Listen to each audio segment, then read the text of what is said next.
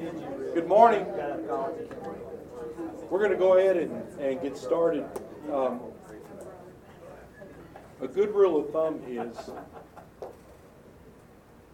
always go to a class where the teacher understands the principles of public speaking. That to be to be seen, stand up, to be heard, speak up, to be appreciated, shut up. So, so even if I'm going to start early, we, we could possibly finish early. I, that's just the way it needs to be. This, this we got to say he. and that is that's a problem. I, I was going to I was going to begin today. You know, a couple couple of things. First of all, Jeff and I did not know this last week until I got home and read the email because I don't do social whatever that is on Sundays and Dell does and she said Jeff Benny's mother died. And I had no clue. And Jeff and, and Jane were here. Uh, and I was remiss for not saying something, but his mother died uh, this last Saturday night. And then Larry Burkhart lost his mother, was it yesterday morning or yes. Friday morning? She had been, morning. yesterday morning at 9 o'clock, they, they had, she'd been in hospice and uh, they had, they waited for her to die for over a week. She took a long time. Uh, so there's a lot of lot of that um, among our, our church family that's hurting, and uh, just reach if you see those people, reach out and, and say something uh, to them. One of the beauties of one of the beauties of teaching um, with Jeff, teaching with somebody, team teaching, is that uh, we, we decided to do it two weeks at a time. And so it's two weeks pretty intense preparation, uh, and you come in and then two weeks off, okay? So the last time I got two weeks off, I kind of went down one of these rabbit trails on um, on Son of David and House of David. You know, just how really of a big deal is that? Son of David and House of David. Last week we talked about Son of David. Today we're going to talk about House of David. Um, many theologians who I read will tell you that uh, 2 Samuel chapter 7 is the highlight of the Old Testament. Walter Brueggemann would say that. Um, Dale Ralph Davis is a tremendous Old Testament scholar. Uh, Dr. Bob Deffinbaugh, uh, Dr. Thomas Constable, all of these guys that have spent their life doing nothing but getting up. You know, what does a the- Doc? What does a theologian do all day? Um, I, I don't know. they get. Leland would be able to answer. Leland, what does a theologian do all day long?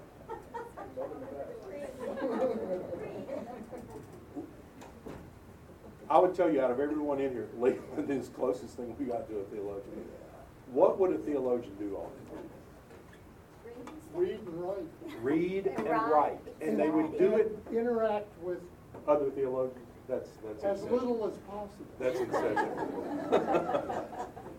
but these people, I, I have great respect for these people. They get up and they put their names out there as theologians, as someone to be respected. I, for their knowledge, and they study and they read their whole lives. And so when those guys say something, I try to listen. Um, and so 2 Samuel 7 uh, already has a lot of weight to it as we begin uh, this morning. Um, so what we're going to do is we're going to quickly go through chapter 7 chapter 8, and I'm going to talk for about 10 minutes about that. And then we're going to go down the rabbit hole of um, house of David. Um, all right. So, all I want you to see here is this is Genesis chapter 10. This is repeated in Chronicles. This exact same thing is repeated in Chronicles. And it lists, after Noah came off the boat, Sophie, Sophie Little was just baptized.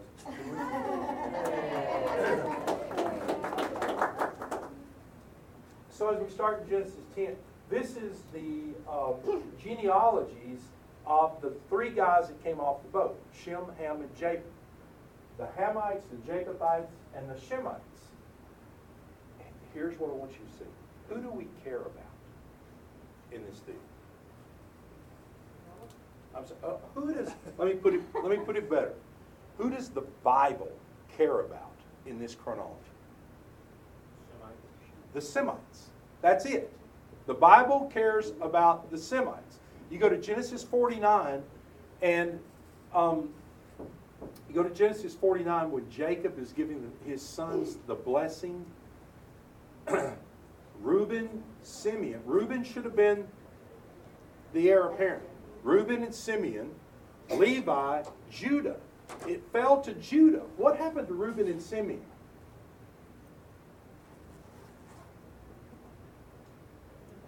They misbehaved. They misbehaved. They they condoned and or killed a bunch of Philistines for raping their sister, and they deceived them and told them all to get circumcised, and then they killed them. Okay, Levi.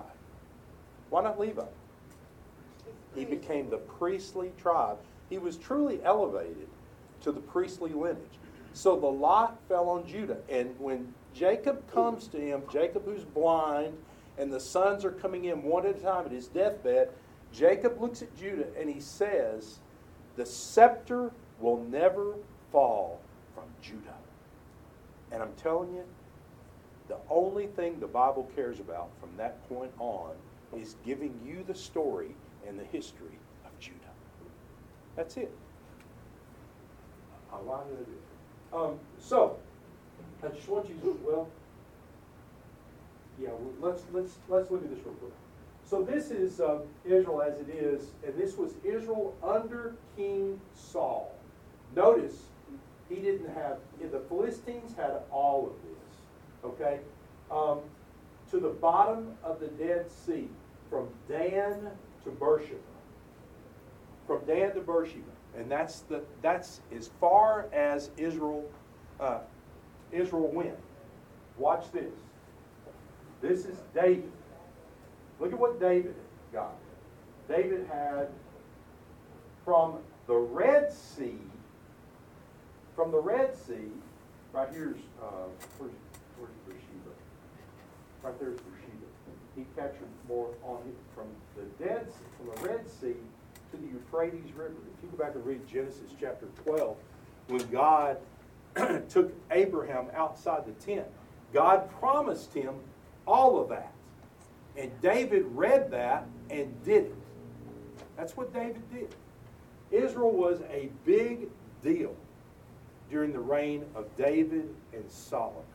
Remember, I, I was just reading last night where uh, the uh, Queen of Egypt, where uh, Cleopatra comes and visits Solomon. Are you serious? I mean, the two biggest, the two biggest uh, dynasties, if you will, at that point in time were Egypt down here and Assyria. And even at this point in time, Assyria hadn't started. But Assyria, up in this area, those were the two biggest dynasties. Why did Assyria come and start attacking Israel?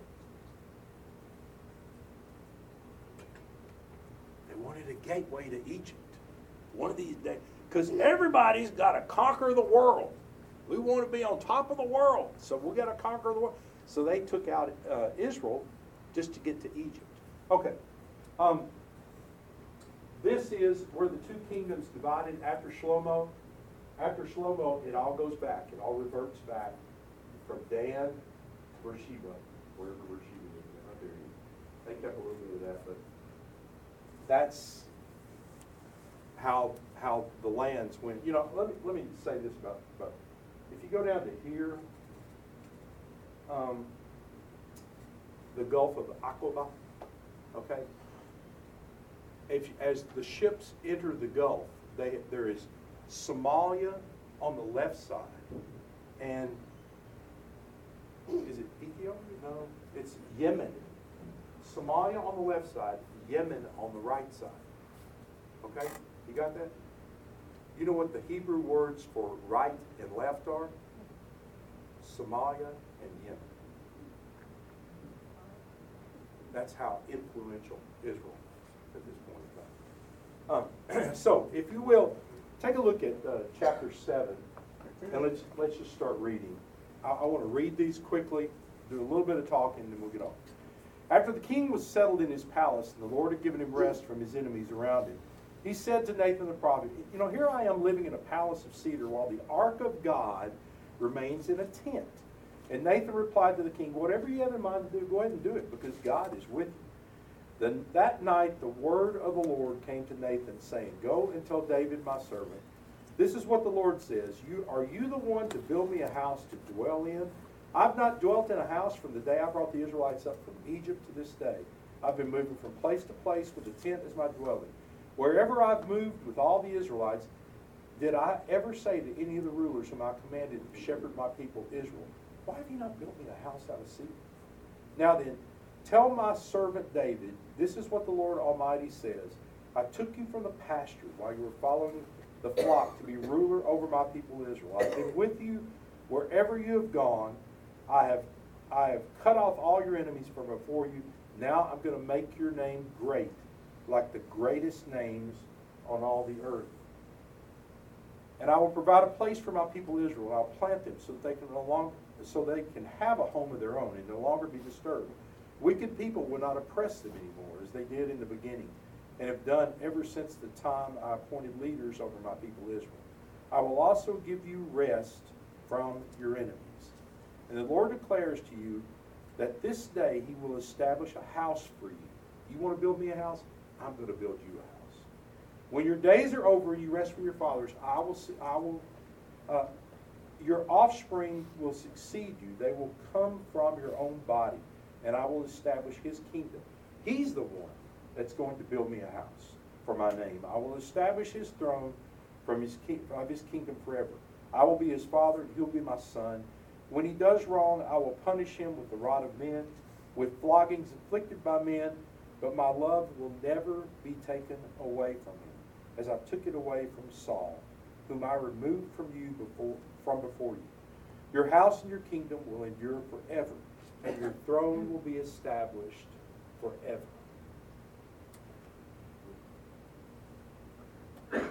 You know, and I don't even know, I guess it's in Chronicles where this is where this is repeated, this same story. And the last phrase there, God says, I am God. I do not lie. Know this. That promise is a big, huge deal. Because in that promise is the hope not only of Israel at that time, that's the great messianic hope. That's what Isaiah wrote about all for the rest of his time. That is the hope that we all have. It's the assurance that we all have is this promise found in 2 Samuel chapter 7 that the house of David will never fall. And that from his scepter, from the scepter of Judah, it will reign forever. All of our hopes, all of our promises, I, I, I, as one who, I, I, love the book of Hebrews, as one who's taught Hebrews several times. Chapter 8 in Hebrews says, you know, all these guys were given promises, but we've been given greater promises, with a greater covenant. What's the surety of that? That the house of David will stand forever. Okay, let, us do David's prayer quickly. It's this actually, in my opinion, is better in Chronicles. And then King David went and sat before the Lord, and he said, "Where did he go to sit before the Lord?" He went to the tent because God is in the tent, in between the cherubim on top of uh, the Ark of the Covenant. Who am I, O sovereign Lord, and what is my family that you have brought me this far? And, and as if this were not enough in your sight, O sovereign Lord, you've spoken about the future of the house of your servant. Is this the usual way you deal with man, O sovereign God? Think about that. All of you men, in here who have children, if you have boys, and they're going to have children, your name will go on. If you don't, you have girls, your name won't go on. God is promising him that forever his name will go on. The Davidic name will continue. Blows my mind. Is this the way you deal with men, God? For what more can I say to you?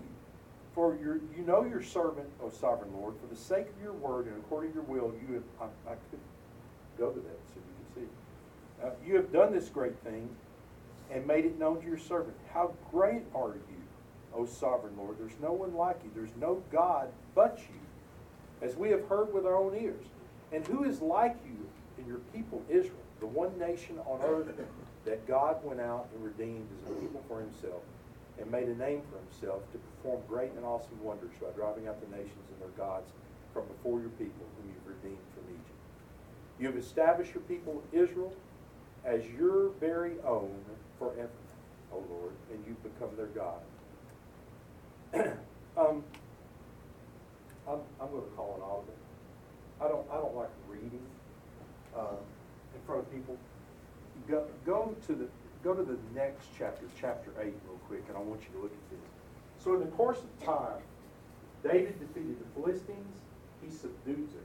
He took Metheg Ammah from the control of the Philistines.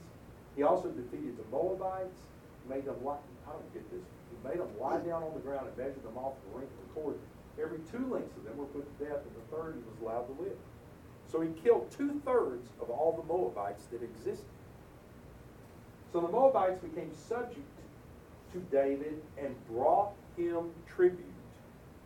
Moreover, David defeat, defeated Hadadezer, son of Rehob, king of Jobah, no clue where any of that is. And he when he went to restore the monument at the Euphrates River. So I assume it's up at the Euphrates River. Didn't even know that that guy was an enemy, but we'd made him an enemy. David captured a thousand of his chariots, 7,000 charioteers, and 20,000 foot soldiers. And where are my, uh, the bakers? Bakers in there?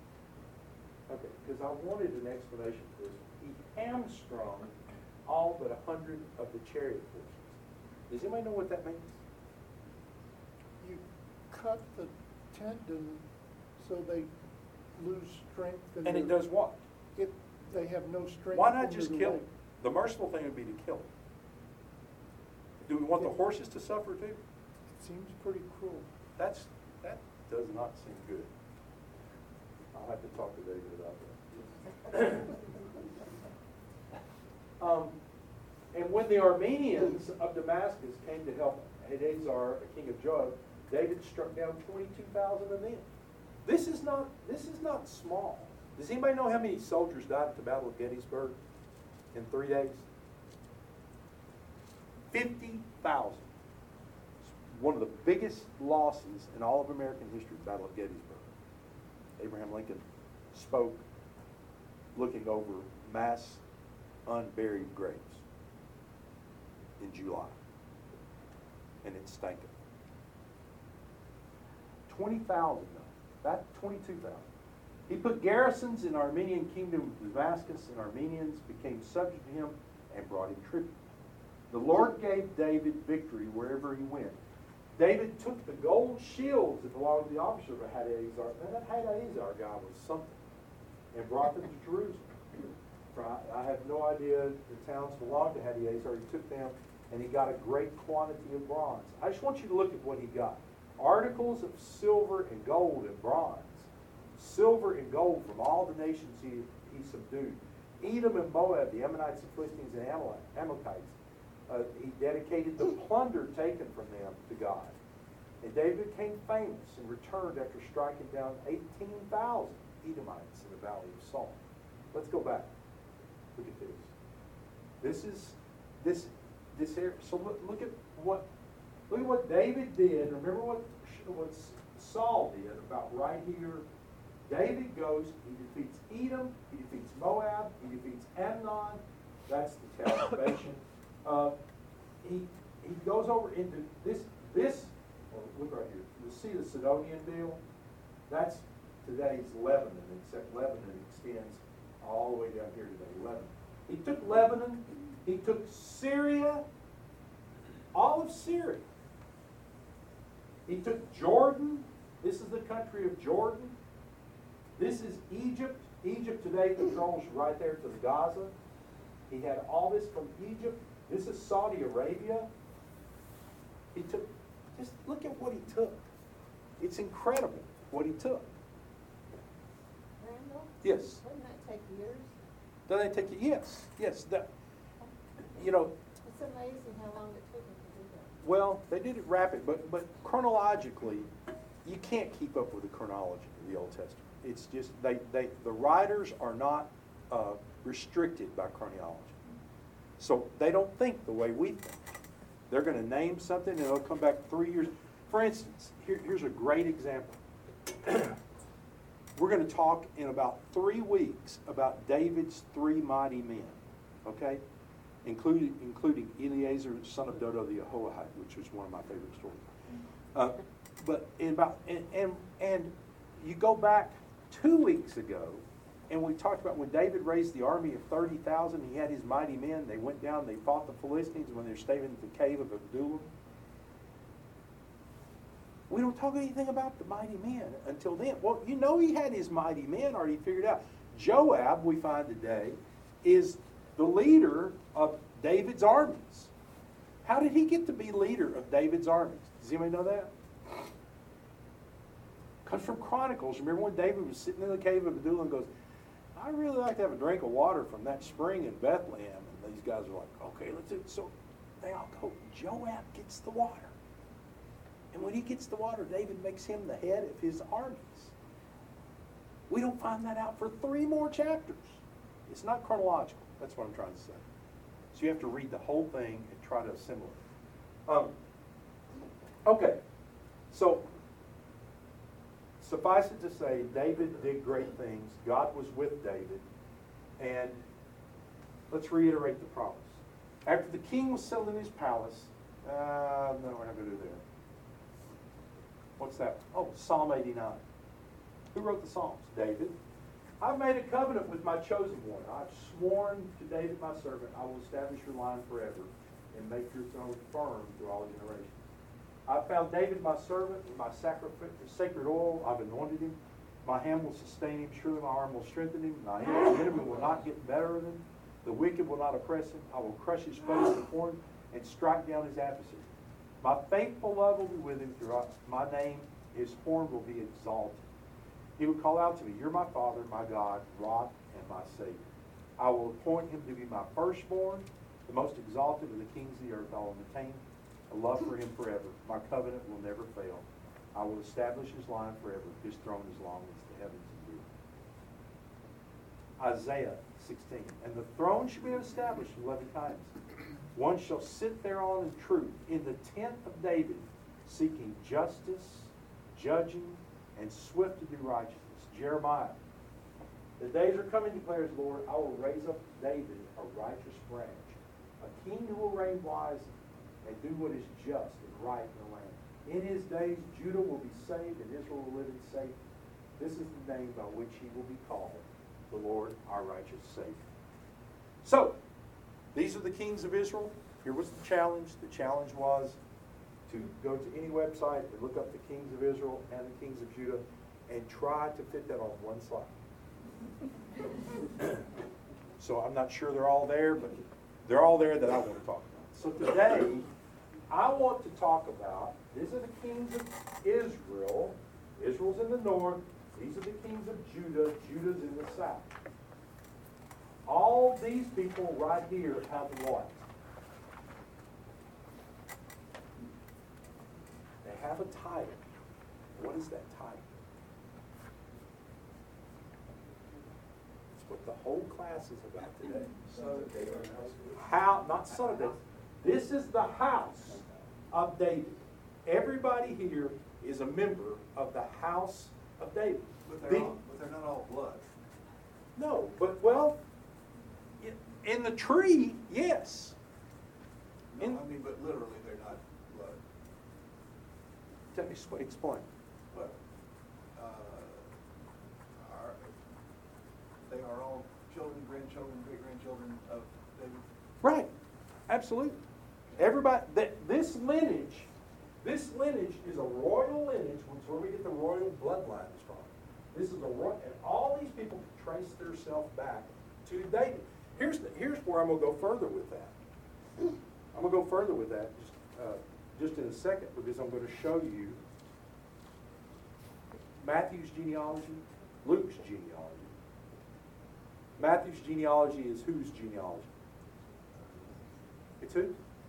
It's Joseph's genealogy. Okay? Luke's genealogy is Mary's genealogy. Both of them in the house of David. Jesus is house of David, house of David. Even though he was conceived by the Holy Spirit, he still claimed Joseph as his father. House of David, house of David. Let's keep going. So, the, the first guy, well, actually, the first guy we're going to talk about is Baasha. Then we're going to talk about Hezekiah. Then we're going to talk about Jehoiakim. Then we're going to talk about Zedekiah, and we'll keep on, then we'll go to Matthew. And so that's the morning. How many minutes do I have? Just kidding. The house of Baasha. So here's, here's the deal about all of the Old Testament, all the rest of it, as you read, some guy, some guy that's going to die or get killed, be murdered, then a new king's going to come, and they're going to be killed, and it's, it's hard to trace the lineage. Look at Baasha from the house of Israel.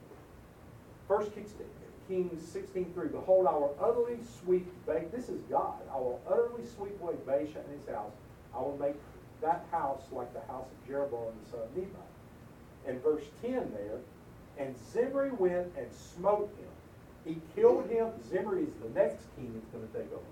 He smote him, he killed him. In the 27th year of Asa, king of Judah, this is the house of David, and he reigned in his stead. And it came to pass, when he began to reign, as soon as he sat on the throne, that he smote all the house of Baasha. He left in not a single man-child, neither of his kinfolks, nor his friends. Baasha gone. Baasha gone. Okay? So, you've heard, heard me talk about this rock. So this is the Tel Dan Stela. Let me, let me try this. Let me try this. 1993, this was found. Does anybody know, know what was going on in modern theology in 1993, there in about? Modern theology had devolved into yuck. I would say modern theology was highlighted at that point in time by the Jesus Seminar. Does anybody know what the Jesus Seminar is? Attempt to explain the historical Jesus, take the divinity, divinity out. Albert Schweitzer, in 1943, wrote a book called The Historical Je- Quest for the Historical Jesus. And from that, everybody tried to read everything that Jesus did and or anything about Jesus and say, this is what's true, this is what's not true. The Jesus Seminar attempted, these were theologians and biblical scholars who knew the languages, and they attempted to rewrite, rewrite the word. Did Jesus actually say that? Let's take the red letter Bible. Let's go. Did Jesus actually say that? Just for example, the Lord's Prayer. Does anybody know how many words in the Lord's Prayer the Jesus Seminar agreed was actually said by Jesus? The last phrase or so is, is uh, italicized or. Yeah, that's a that and that's, That's a, a different issue. That's a way different issue. That's a problem with modern Christianity. Yeah. Our Father. That's all they could agree that he said. Our Father. These guys were nuts. Here's the point. Here's the point, and that's led by John Dominic Crossan and all all of our favorite officers. Okay, so um, there, up until 1993, at least no one had ever found anything in Israel, archaeologically or textually, that would say that David ever existed. We had no archaeological evidence. Zero, zip, nada. Until 1993. So when the people like the Jesus Seminar would come up and they'd say, well, we don't even think any of that's real, none of that. We had nothing, we had, all we have is this text. We have nothing to refute them. This is the significance of this rock. In 1993, up at Dan, remember I showed you Dan? That's Tel Dan, used to be a city. They were digging around, they were excavating some area, and they found this stela. And that phrase right there, it's, this is out of the Israeli Museum. And that phrase right there is highlighted, and it says, Yet David, house of Israel. It's this king who won a military victory, Hazael, king of Aram, who just killed some of David's men, and he said, I defeated the, I defeated the armies of the house of Israel. Okay? So that's the first one. Okay? Let's go down, remember Hezekiah. We're in the lineage of, of Judah. Hezekiah, Second Chronicles 32. After all Hezekiah had so faithfully done, Sennacherib, the king of Assyria, came and invaded Judah. He laid siege to the fortified cities, thinking to conquer it for himself. So we have in our possession in the British Museum, they can't leave any place, you know, everybody, everything goes to Europe when they find it, because Europe pays for all the excavation. So we found the Sennacherib prism. And he says, I exalted Ekron, I killed the officials and the patricians who had committed the crime and hung their bodies on poles surrounding the city. This is the Sennacherib prism. It's in the British Museum. It was actually found long before, but nobody linked this to the house of David. Think about this. This is Hezekiah, King Hezekiah. When they were excavating in Nineveh, they dug up the palace of Sennacherib. And on the walls of this palace is, are these, these, I don't know if this is terracotta or whatever, but they just peeled off everything that was legible and took it to the British Museum. And this is in the British Museum, okay? This whole relief. This is the history of Sennacherib's invasion of Judah. Okay? I hope y'all this interesting. Blows me away. So, this is three thousand years ago. So just look on the walls, and you can, you can get all these scenes where they're beheading people, where they've taken their giant battering rams and they're ramming the gates. Sennacherib, Assyria against Israel would be no match.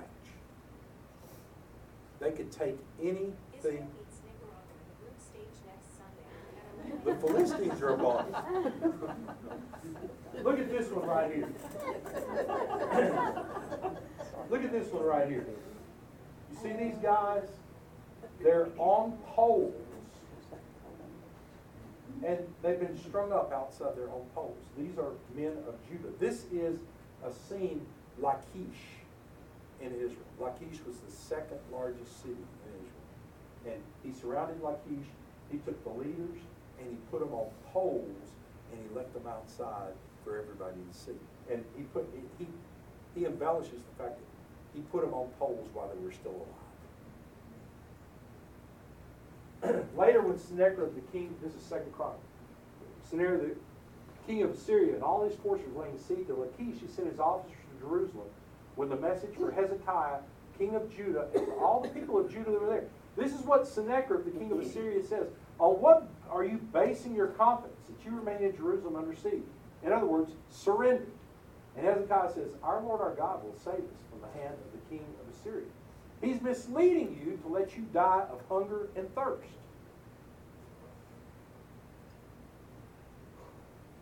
See the poll?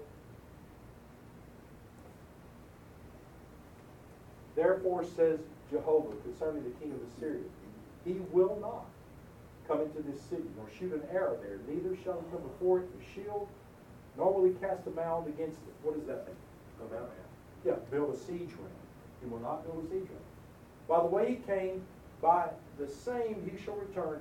he shall not come into the city, said Jehovah, for I will defend this city to save it for my own sake and for my servant David's sake. Why? Because I promised David it ain't gonna happen. That's surety.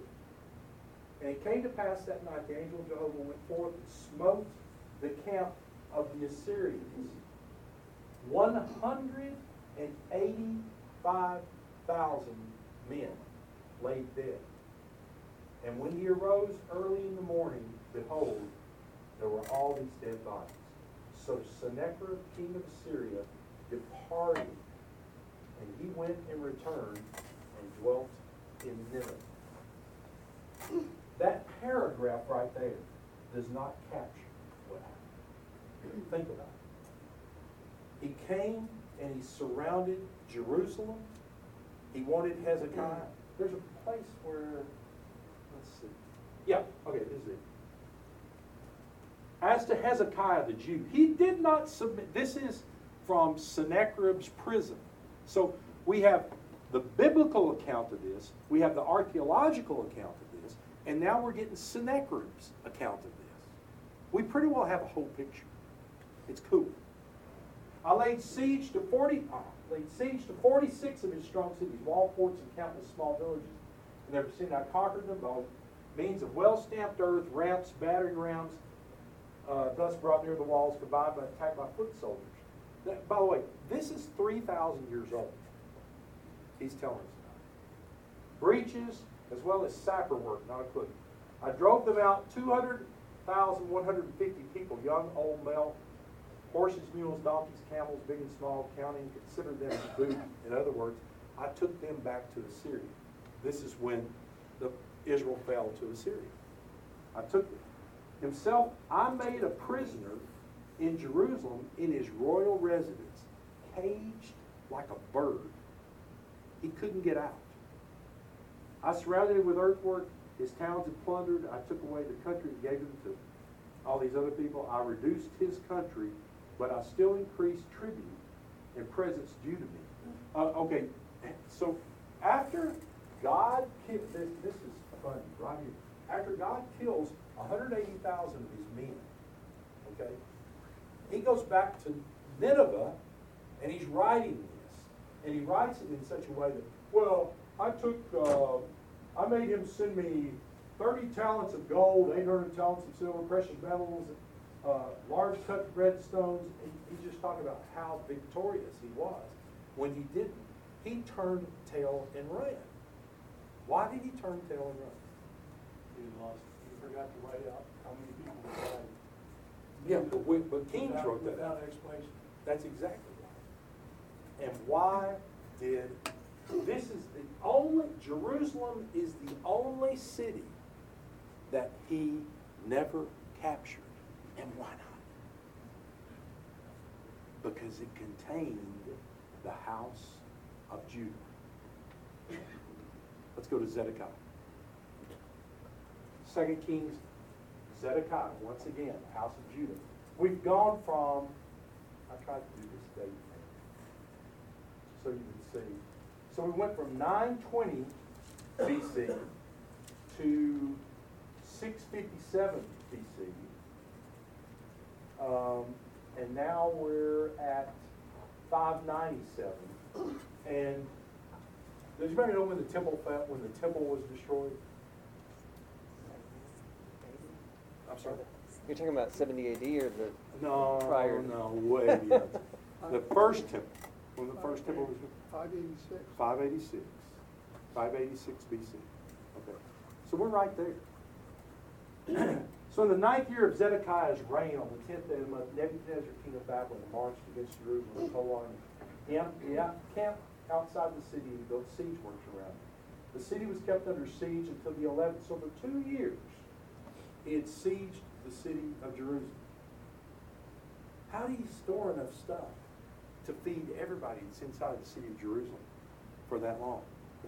We know they have water. How do we know they have water? Hezekiah built a tomb. Yeah, the- Hezekiah's tomb. Hezekiah's tomb. Those of us who've been through that, there's water. They got water. They got enough food. But by the ninth day of the fourth month, the famine in the city was so severe, there was no food for the people to eat. He took, he was taken to the king of Babylon. He said, this is Zedekiah. He was taken to the king of Babylon, where he was sentence was pronounced on him. They killed the sons of Zedekiah before his eyes. But you're find. And they put out his eyes and bound him with bronze shackles and took him to Babylon. On the seventh day of the fifth month, the nineteenth year of Nebuchadnezzar, the commander of the imperial guard, the official of the king of Babylon, came to Jerusalem. He set fire to the temple of the Lord, the royal palaces, and all the houses of Jerusalem. Every important building he burned down. Israel had become, I mean, uh, Judah had become so corrupt that God gave them over to the Babylonians.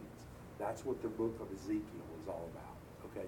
Remember Ezekiel 19, where God leaves the temple? Read that one sometime.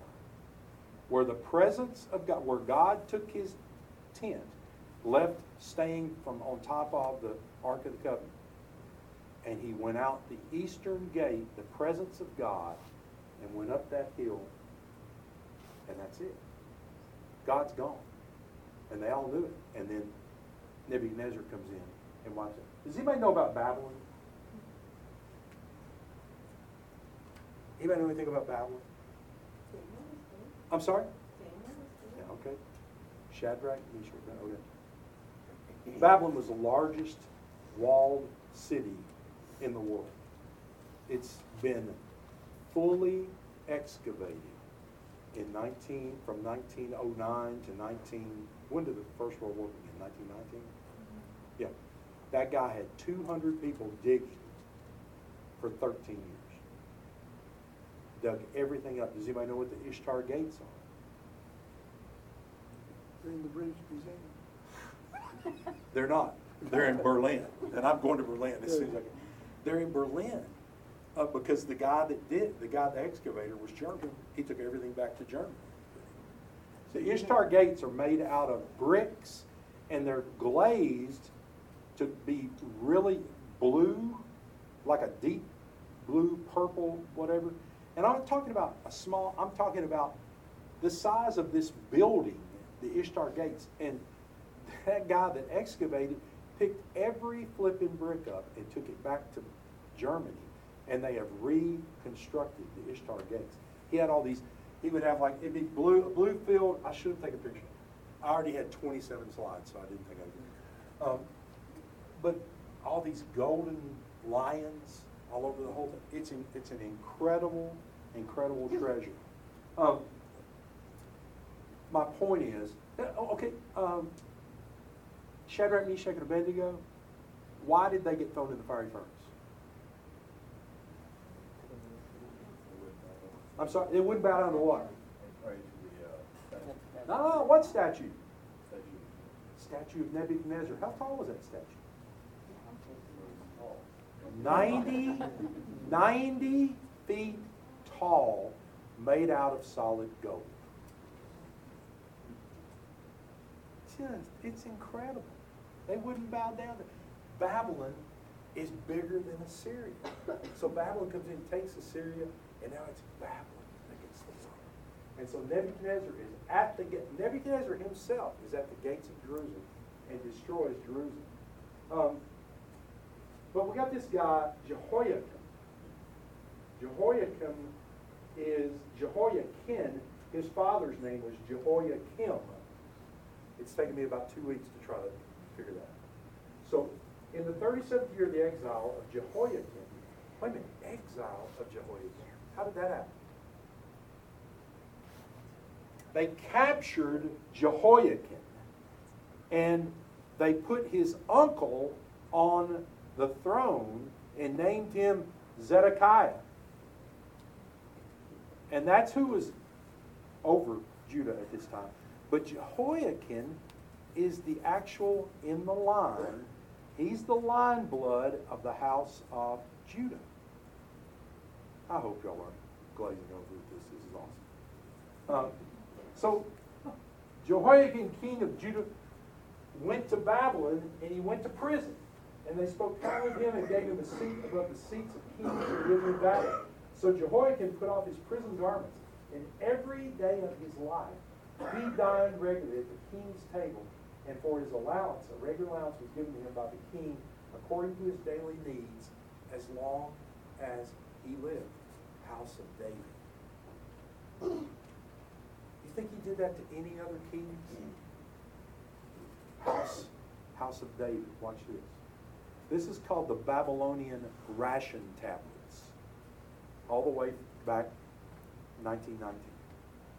They discovered 300 of these tablets written in cuneiform, and this is actually, I didn't clean this up at all. This is actually what it says. 10 sila of oil to Lakin.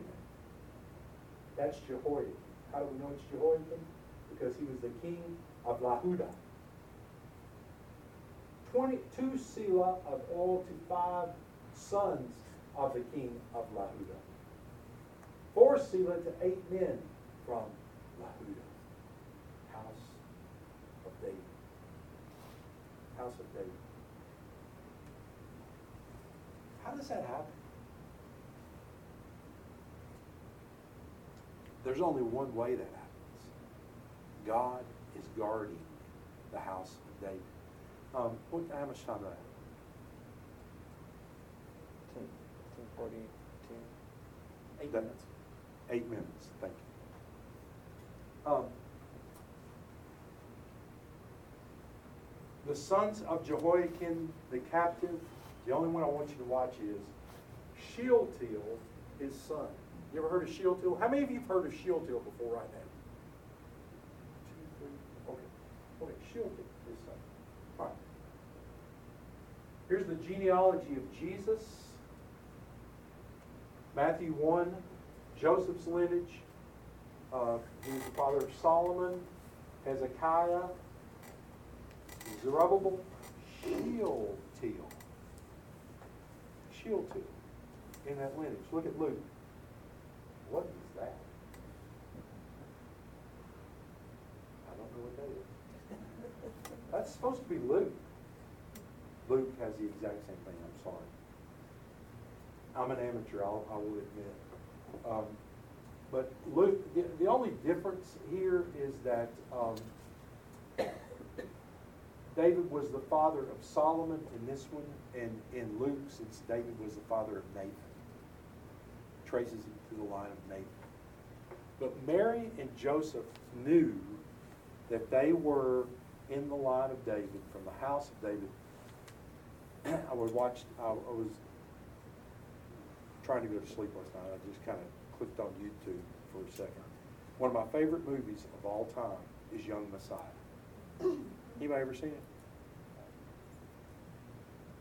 It'll make you drink. It'll make you think. So the little little Jesus just came back from Egypt, and uh, they're in, reintroducing him to the rabbi who's going to be his teacher, his Jewish day school. You got to get a Jewish day school.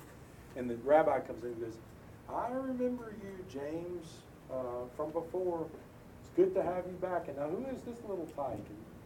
Little Jesus answering these questions that stupefies, stupefies. But they all know that he's from the house of David, and that's special.